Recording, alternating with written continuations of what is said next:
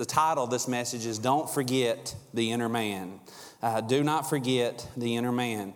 Over the last several uh, weeks, if you go back in Ephesians, uh, Paul is laying out a lot of good stuff. Uh, first of all, he laid out that God had a redemption plan from the very foundations of the world. Amen. That's some great news. From the very beginning of time, God, in His love and in His mercy, had already made a plan for you and for me to be able to be saved for the whosoever that shall come, trusting Him by faith. Two, that we were dead, but he says, but now we have been made alive through Jesus. Who says that's a good thing? Amen. That's a good thing. Uh, three, not only is Jesus, uh, not only to the Jews, but to the Gentiles as well. That we're no longer separated, but that we are one in Jesus. Uh, that is no longer about Jews or Greeks or anything else. It is about those that together have followed Jesus by faith, and He says, You are one in me. And not only that, God, He says, I don't leave you there. I, I, didn't just save you to not to use you, but I saved you to build my church. Amen. Who says that's a good thing? Amen. That God didn't save us just to set us on the sideline. He says, I'm going to build my church with the people that I have saved. Amen. But then, not only that, eh, eh, we see that God uses us to build upon the foundation that has already been started by Jesus and His church. But then, guys, all of a sudden, this takes a little bit of a different turn. Now, Paul has just laid out the good news. He's laid out the exciting news. He's laid out the news that me and you should be like, whoo, this, this, this is exciting. This is the moment that you just got saved, and man, God's been calling you, and you've been, He's been tugging your heart, you've been under conviction, and all of a sudden, man, your knees and your, your, your elbows and your, your, your, your hands that are so locked up on that pew, and you just remember, God, I'm yours and you say, God, I'm coming by faith, trusting you. Guys, y'all remember that day, how excited that you are? Man, I could run through any wall for Jesus that day. I didn't know nothing about nothing, but I tell you, I would have told everybody at Lebanon High School the next day about Jesus. I remember I had a, some girl that I, I, was talking to back in high school, freshman year. I got saved the night before. Gina, she, know, she, um, sorry, I, I don't open that one up. Um, but I tell you, I was talking to this girl, you know, and I got saved the night before. I remember going into Lebanon High School, didn't know nothing about nothing, but I told her I got saved last night. Amen. She looked at me like I was crazy. But it didn't matter because I knew what God had done for me and I was excited about it. And no matter what happened, man, everything was good, everything was fresh, everything was new. I could do anything for Jesus. But then life starts to hit. And Paul I think right now he's just given us the great news. Man, it's exciting. But then Paul realizes, even in mid sentence, I'm locked to a prison guard. And then he says, My knees bow. Because I think in that moment, he said, I have given the good news to these Ephesians. It's wonderful. But then he said, But my knees bow for you because hard days are coming. Hard days are coming. And nobody knew that better than Paul. Here's the truth building, working, living for Jesus is hard. It's the greatest thing that you will ever do, but it is very hard if you're truly doing it. If you are truly living for Jesus, if you are standing out for Him, it is hard. But it is also the most rewarding thing that you're ever going to do in your life. I believe in a lordship salvation that when we surrender all to Him, He becomes our Lord. We die to self and we must live for Christ. And while Paul is in prison in the Ephesians, he says, I know that you're going to face hard times. But guys, it's easy to settle for something cheap and it's easy to settle for something easy. But guys, we are not to settle for something cheap and easy. The Bible says that the cross was difficult, and if it was difficult for Christ, you better believe that it's going to be difficult for you. but we can either settle for something cheap and easy, but I believe God says that I want to build my church on the good stuff. I want to build my church not on wood and stubble, but I want to build it with gold, precious stones, silver, you name it. That's what I want to be able to build my church on. And I don't know about you, but I want to be that kind of a stone. I want to be a good stuff, man. I want to know that whatever I did, for Jesus, somebody can come back behind and build on top of what God allowed me to do. But the worst thing that I would ever want is somebody to come try to build on top of what I had to do and clean up the mess that I made. Guys, let's build with good stuff. But when you think of gold, whoever thinks watches these TV shows, man, you've seen all these shows, they're digging for gold, they're, they're in the ocean looking for gold, you name it. You think, you know, go back into history class uh, back in the day and you think about the 49ers going to California, they had to give it all up to find the gold. Amen? So if you want something good, you're going to have to dig for it, you're going to have to mine for it, you're going to have to have your hands on to find it. But so many times we never find it because we're never looking in the right place and we're never using the right materials. Guys, I want you to understand your walk with Jesus isn't going to just jump out and you're just not going to grow just because you're sitting on the sideline. Are you with me? If you want to grow in your relationship with Christ, your hands have got to get dirty, your hands have got to get to working, and your feet got to get to moving. Amen. God expects us to put in a little effort. Now, your salvation is free. There ain't nobody, you can't earn, you, you can't earn your salvation. The Bible is clear. That is a gift from God. But when that is over and we have received Jesus by faith, the Bible is clear in Ephesians that we are His workmanship. That means that God is going to start working us day by day by day by day. But a lot of times we want our relationship to be easy. Guys, it would be a lot easier to go. And I, we used to cut wood and with my family. Now that's hard work, but it, you don't have to look real hard for a tree. It's all growing up right up on top of the ground. Anytime that you go and you cut hay, it just grows up. You just go and you cut it. Now it's a lot of work having to reap it, but it's not hard to find. But I don't know about you, but I've never found gold in the ground because I've never went looking for it. I've never tried to find it. And it's easy to settle for what is easy. Are y'all with me? It's easy to say, God, I will just settle building with wood because it's easy. I'll settle building with hay because it's easy. Guys, get out of easy and go hard. Go all in for Jesus. I guarantee you today, if I took a poll out of everybody in here that is following Jesus more today than they were when they were saved, I bet I could ask every single one of them, from David to Travis to some of you guys, deacons, you name it, whoever it is. I bet there was a moment where you went all in for Christ and you started saying, you know what, I'm tired of being on the sideline. I'm going to step out by faith and I'm going to do more for Jesus. And if y'all are like me, you probably felt very inadequate. I know the moment that I surrendered to Jesus, and Brother Wiley told me, man, man, I was all in. And Brother Wiley told me, he said, Brandon, you're taking over the youth today. What youth? Y'all know the story. But, guys, in that moment, when my very first Sunday school class with the youth at Cedar Grove, we had one kid, and I had knew no story at all but David and Goliath. That's all I knew. And you say, well, Brandon, I was a deacon. Until you start teaching, you don't realize how little you know. I didn't know nothing. All I knew was maybe what Brother Terry had been preaching from the pulpit, and I wasn't listening. Brother Terry, you should have came back and popped me on the head. You know that. I deserved it. But, guys, I want you to understand that the moment that I went all in for Jesus, He started growing me immediately. He started filling you with good stuff. And all of a sudden, that hay and stubble was starting to turn into some precious stones. Amen. And all of a sudden, man, I was so on fire for Jesus. All of a sudden, man, every single scripture started to turn into something that I've never seen before. And before you know it, I started to fall in love with Christ. Are you in love with Jesus? Now, I mean it. Are you in love with Jesus?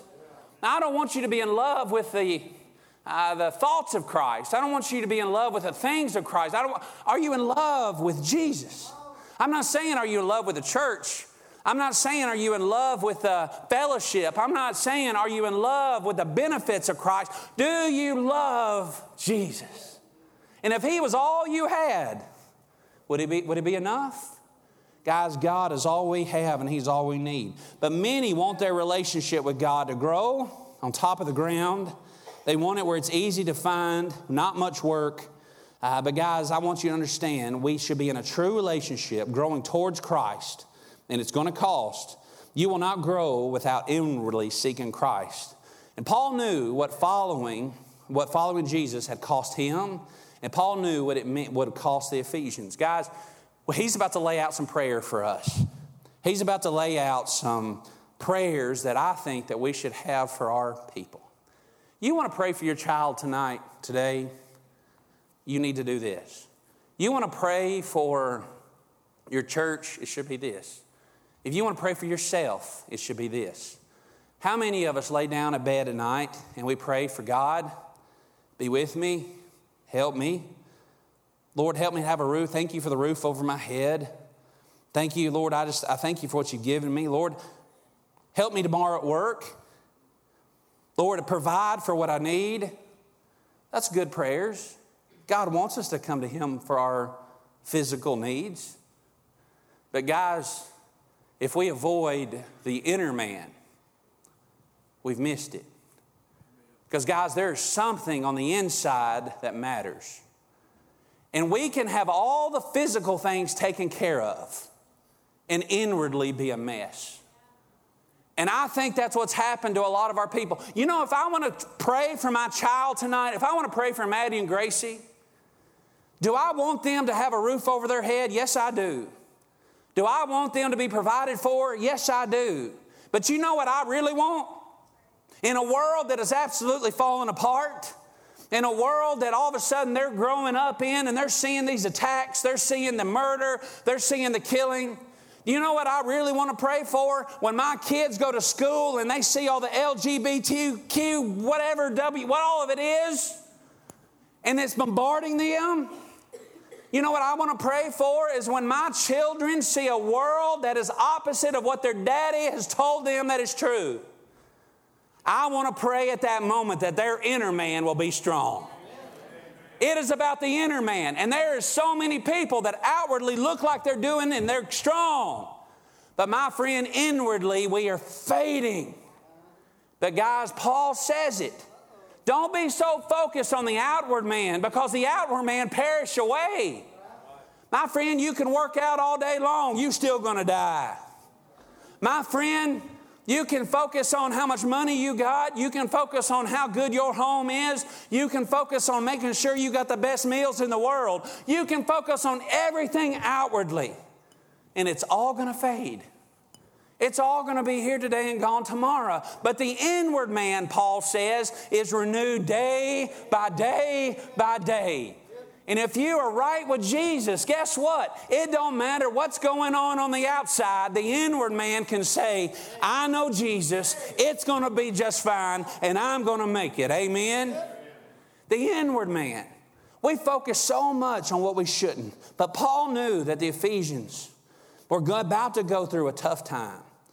And in verse 14, it says, This caused him to bow his knees. Look in verse 13 says, Wherefore I desire that you faint not. He's saying, that should be our prayer.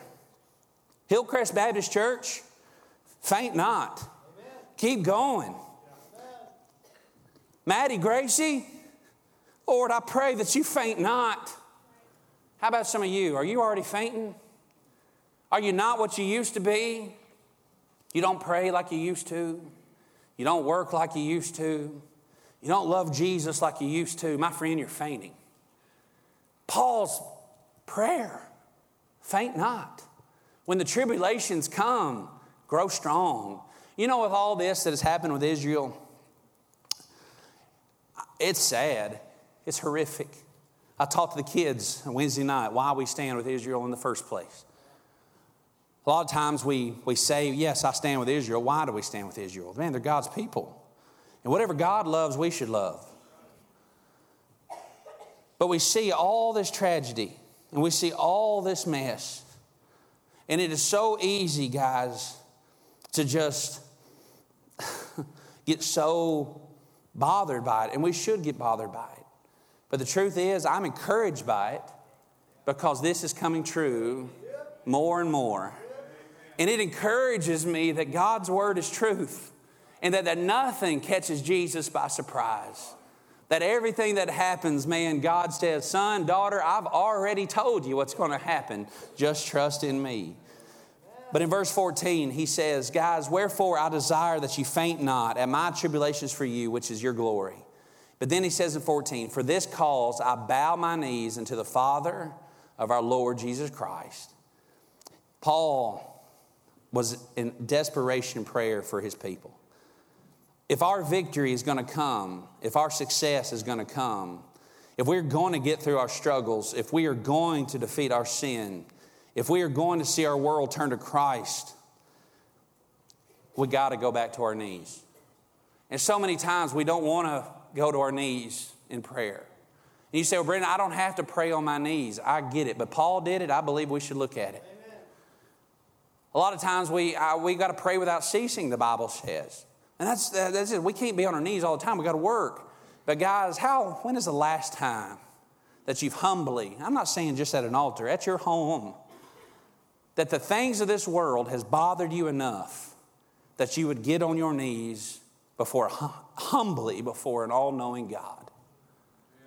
I told the kids the other night, I said, I think it's going to take an atomic bomb hitting Lebanon, Tennessee before we will ever wake up. We have become the most self-focused people in all the world. If it don't affect me, I don't pay attention to it. I hope and pray that the world, when I'm struggling, would pay attention to it. And guys, we should be in prayer. But let's, let's pray and then we'll get started. Dear Heavenly Father, Lord, again, thank you for your blessings that you give us. Thank you for those that are here today. Lord, I ask you for your strength. God, there's times when I just don't have it. And I, Lord, I think today is one of those days where, God, if you don't help me, I can't. But Lord, you've proven over and over again that you can. And Lord, I'm asking God just to be with me, guide me. Lord, speak to our heart today like only you can. In Jesus' name, amen. But Paul's prayer was not one of physical needs, but it was one of inner needs. 2 Corinthians 4 16 through 17 says, For which cause we faint not, but though our outward man perish, yet the inward man is renewed day by day. For our light affliction, which is but for a moment, worketh for us a far more exceeding and eternal weight of glory, while we look not on the things which are seen, but at the things which are not seen. For the things which are seen are temporal, but the things which are not seen are eternal. If you're going to walk upright, if you're going to endure, if you're going to be courageous, the inner man must be in tune to God. It doesn't matter how good the paint job is on the car if the engine ain't running. Some of us, our paint jobs look pretty good. On the outside, we look pretty good. But on the inside, we're barely moving. Guys, if our relationship with Jesus is an afterthought, my friend, when the times and the trials come, you ain't going to be able to stand. You're not going to be able to go with strength. But Paul says, for uh, this prayer should be for children, for our churches, for self. It should be that the inner man is strength. And let's go ahead and get started in verse in number one. He prayed for strength and power in verse 16. It says that he would grant you, according to the riches of his glory, to be strengthened with might by his spirit in the inner man. Guys, we should be praying not that every single problem of ours should be taken away. That's good, that's wonderful. But we should be praying for ourselves and for our families and for our church that when the hard days come, that we have strength and power. Power is needed to live the Christian life, to see sin defeated, to get through trials, to get through worldliness, to get through grief, to get through fear. Power of God is needed. The, the word dunamai means force, energy, might.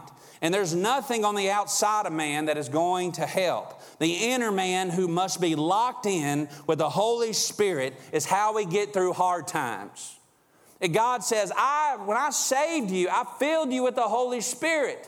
And I think a lot of times Christians forget that they are filled with the Holy Ghost. That means that God is with us, He is comforting us, He is always beside us, but yet He's often the last thing that we think of. But nothing on the outside of man is going to help. The inner man must be right with God. We need to be praying not only the physical, but that God fill us on the inside. Guys, I'm going to tell you something. I, I, I, get more, I guess I get worked up on this stuff because I see it. You know how many times that I have even seen young people that I will tell them what I believe the Bible says, and we will pour into this group. And then within one year of going to college, some stupid professor has undone everything that a lifetime you have tried to pour into somebody. I had a young man one time come to me and he said, Brandon, this is a young man who was saved. He, and I believe God's bringing him back around. Don't get me wrong. I, I, I talked to him recently. He said, Brandon, I, talk, I had one conversation this week. And he's like, I want to talk to you. And he said, I just don't know. After one conversation with somebody that thought they had all the answers that can make them doubt, he said, I don't know if I believe in anything that you've been preaching this entire time. And I'm saying, You're telling me out of all that God has done for you, and that of all that you, the preaching that you've heard, and that all the lessons that you've heard, and all the scripture that you've heard, in one conversation, somebody can make you doubt it. Guys, the reason why I believe that Paul is saying this because we should be praying for God to give us strength and power and to be grounded in what we believe. Because Satan is a roaring lion, trying his best at every moment of every second, trying to reach into the inner man of people to stop them in their tracks. And you're going to have to be strong to get through it. But we need to be praying not only for the physical, but that God fills us on the inside. We were saved, we were filled with the Holy Spirit. But the problem, you say, Brandon, why do I not feel power and why do I not feel the Spirit? When we are refusing to let God have control, when we have sin in our life not repented from, in Hebrews 5 12, 14 says that we must start to fill up on the meat of the Word. The reason why we don't feel like we're led by the Holy Spirit, that we're filled with the Holy Spirit, is because we've never gotten off the milk and got into the meat in our life. And I don't know if you were here Sunday night, but that's what I told everybody. If you want to get on the meat in your life, guys, you can sit here week after week after week after week after week and you can hear the greatest sermons that you've ever heard in your life. And I'm going to tell you tonight, Adrian Rogers is going to show up and he's going to give you the wonderful, awesomest sermon. And then after that, Billy Graham's going to show up and he's going to have the greatest invitation in the world. And if we don't start to apply what we are hearing, you are never going to grow past the milk in your life. And we have made it about the pulpit. It is that preacher's job to help me grow. It is that preacher's job. It is that teacher's job. It is their job to help me get on the meat. No, it is your job to get on the meat. And the only way that you're going to get there is to start doing the small things that which you understand. You say, Well, Brandon, I just don't understand what I'm supposed to do. Do you understand one thing? If you've asked Jesus into your heart and He has saved you, you, you say, Well, Brandon, what do I do next? Get baptized. You know how many people? I had a lady in my first pastorate. She said, I am proud to be the only Baptist that's never been baptized. I'm like, well, there's a bunch that ain't never been baptized. And I said, if you are proud to be that, you never know, you don't know Jesus in the first place. And she even told me, she said, Brandon, the only reason I come to this church now, you, you, you trying to get Sunday nights going and Wednesday nights going. She said, the only reason I came to this church in the first place is because there's only one service. And I'm like, wow, okay. I'm like, woman, you ain't ever grew past the milk. And the only way that we do that, the only way that we start to gain strength and power in our life is to start doing the small that God has told us to do. So you say, well, Brandon, what do I do first? If you've never been baptized, follow him in baptism. Next, he's going to show you what's next. If you are faithful with a little, He will show you more. Amen. Everybody in here that's been saved knows that they have the job to share God's word. Everybody in here knows that God has made it clear in our walk you are to tell others about Jesus. Well, who in here has ever shared Jesus with somebody? And who in here has ever been able to lead somebody to Jesus? Who in here has never tried? And you say, Well, Brandon, I'm on the milk, I'm not feeling that inner man is strong, then go out tomorrow and witness to somebody. Go out tomorrow and do what God has told you to do. And you know what's going to happen? You're going to start to fill up.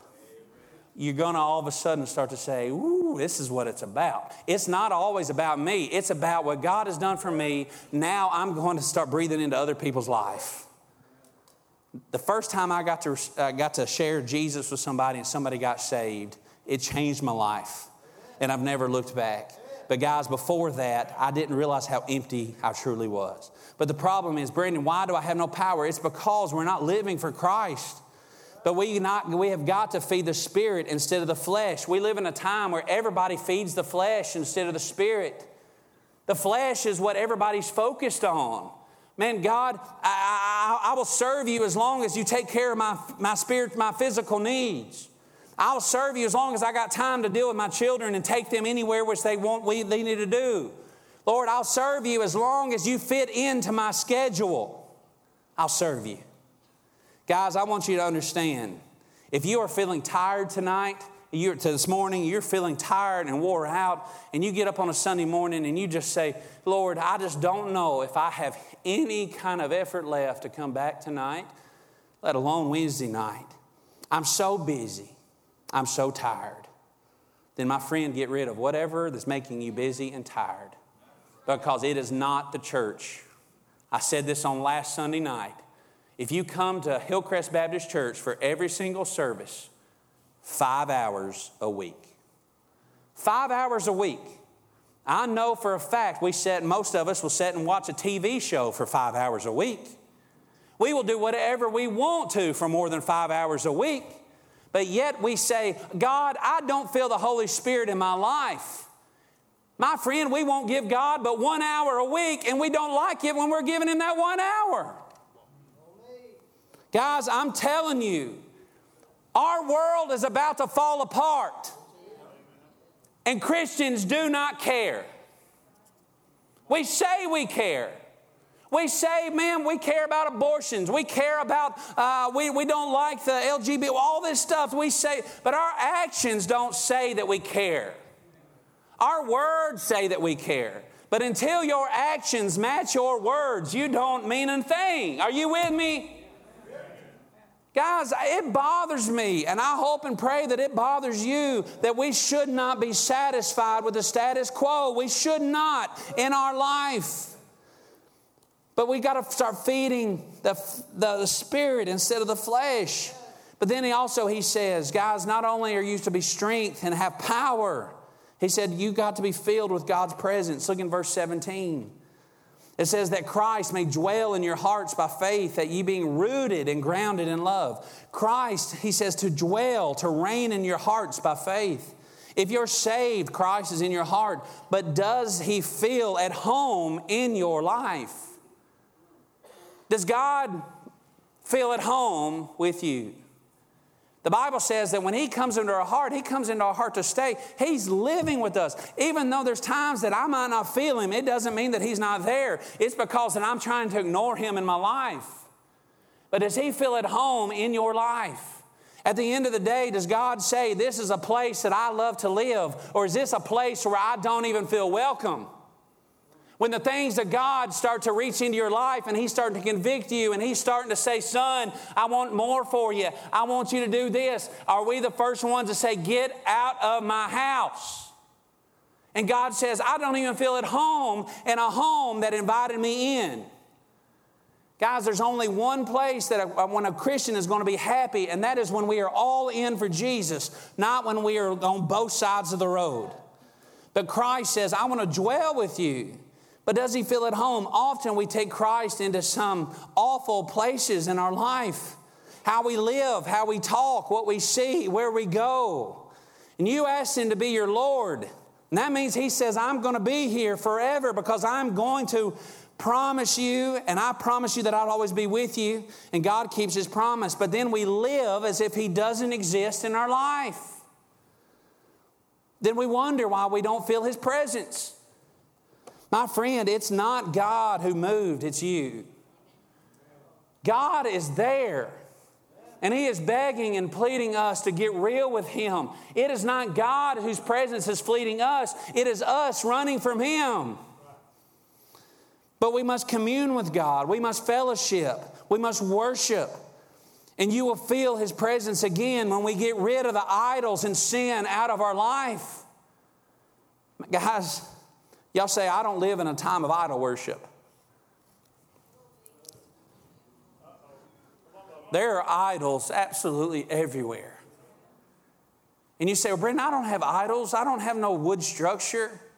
I don't have no piece of metal that I'm worshiping. My friend, even Hillcrest Baptist Church can become an idol. You know how many churches today in America are idols in people's hearts? God, that church is going to be what I want it to be. That church is going to stay the way I want it to stay. I want it to be just exactly the way I want it, and that's the only way I'm going to be happy because in my life I have made an idol of what I believe the church should be. That's an idol. You say, Well, Brandon, I don't have any idols. What about your family? Our idols can quickly become our families. My idols used to be my wife. Guys, I met her when I was 18 years old. I fell in love with her. And you know, you know how that is when you fall in love. I mean, everybody in here, man, woo, that's good times. Amen. I couldn't think of nothing else but her. And as I grew up and as we got married, she was always my number one. She's my best friend. But the moment that God changed my heart on that and I realized that she was an idol is the moment that I realized when she got sick, I thought that she was all that I had and that my life was going to end because I didn't have her. And I even made my family an idol. And God said, Son, I'm your Lord. I've brought you this far, I'm going to take you the rest of the way. I give you her. She, I gave her to you. Son, I love her more than you do. Trust me. Trust me. Trust me.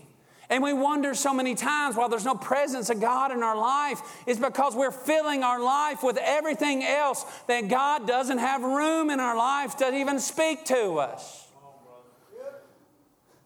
When are we going to make God number one again?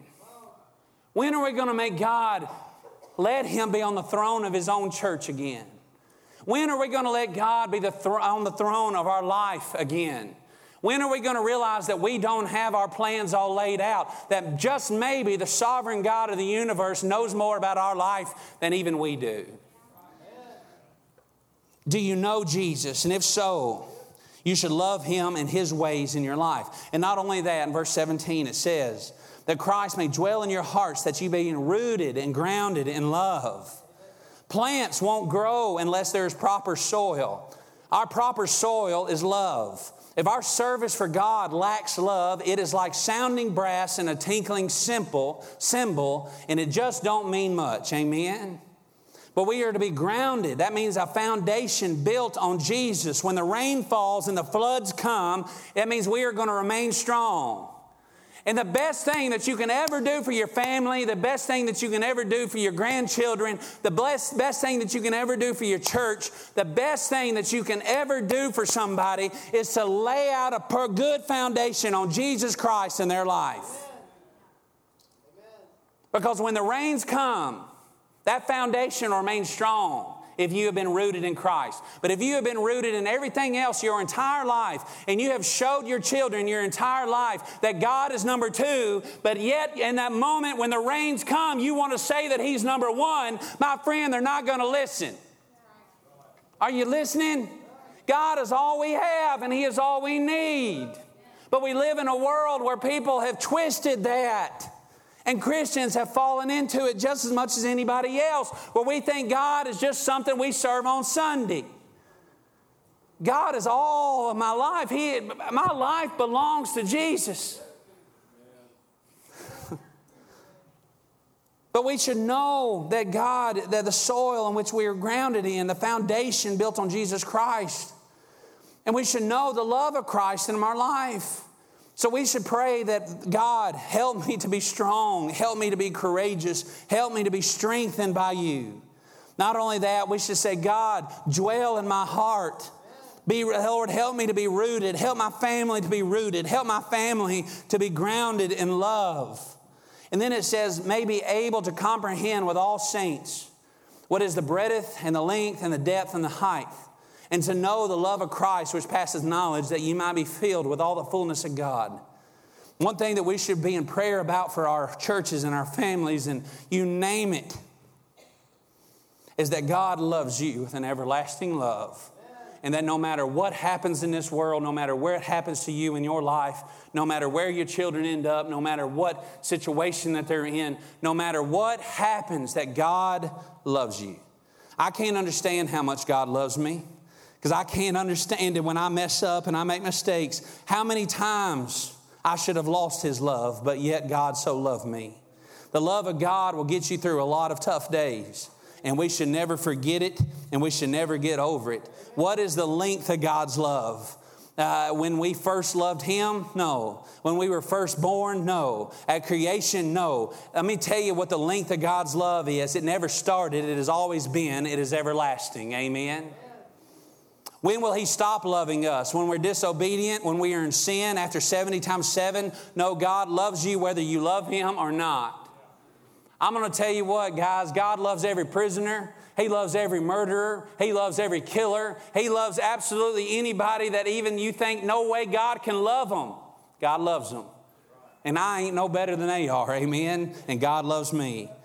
How wide is God's love? It's wider than the universe, it is bigger than this world. How deep is God's love? It is deeper than the deepest ocean.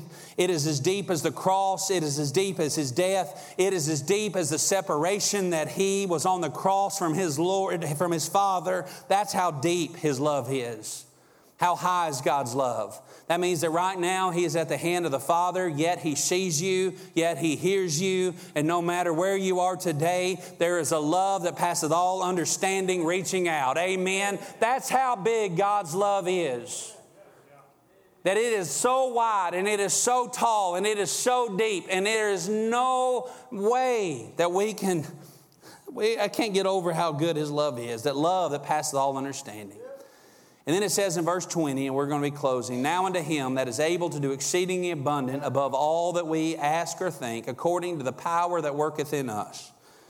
Guys, when we go all in for Jesus, when we say, God, I am yours, when we say, God, my family belongs to you, my family belongs to you, my, my spouse, my kids, my job, my church, my life, when we get to a point where we say, God, everything is yours, He says, then I will do abundantly greater than you ever believed. If it was up to me, oh, what my life would have been. I never would have gotten past being a delivery driver. You know that. I would have settled for a life of just with my family and just with my kids, and I would have died and I would have lived, and I said, That's all the kind of life I want to live. Amen. It's a good life. But you know, Chris, sometimes God has more for us than that. We're going to fix that. I want to walk. God's got more. Troy, how many times, if you would have done it your way, you, God says, you would have settled for so much less? David, how many times if you said I would have went my way, he would have gave you so much, you would have settled for so much less. How many times in your life, if you would have done it your way, he, you would have settled for so much less. But when we start to do it God's way and we start to say, God, it belongs to you. God, it is all about you. God, I am yours. I'm telling you, God, wherever you want me to go, I'll go. Wherever you, wherever you want me to be, I'll be. Wherever, whatever you want me to say, I'll say. And God says, you know what? Now I can use you. Now your heart is ready to be used, and you are willing and you are able. And God says, I will do greater and more abundant in your life than you ever dreamed. That's what He wants for His people. And I believe that right here at Hillcrest Baptist Church, that God is calling His people to say, When are you going to give it all to me? When are you going to quit settling for the minimum? When are you going to quit building with stubble and dirt and all these things? And when are you going to let me build your life with gold? That's what He wants.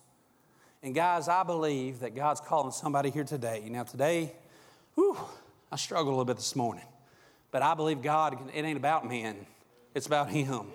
And God can speak through a heart even when we don't think He can. Amen. Just like I said, when God, we say, God, here it is, He says, I can do abundant with what you give me. So, whatever God's calling you to do today, you say, Brandon, I've never been baptized. You come and be obedient and follow Him in baptism. Say, Brandon, I've been living a life where I don't feel the presence of God in my life anymore. Why don't you come to an altar and say, Lord, forgive me of my sin? Lord, straighten me out. Lord, I want to feel the presence of God in my life. And whatever those hindrances are in your life, will you have enough faith to get rid of them?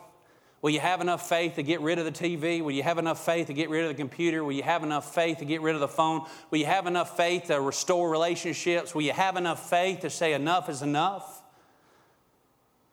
And maybe God's calling you to be a member of this church.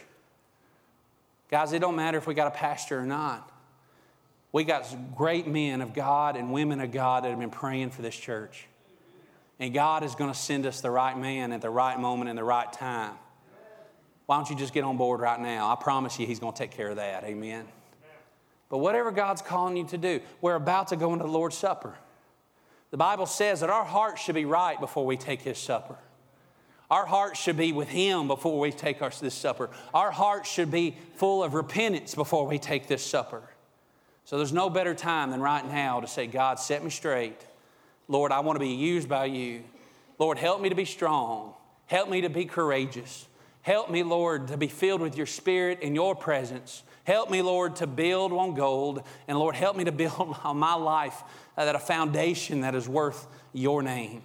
And Lord, just do something only you can do. Let's pray. You stand, Troy. You guys come.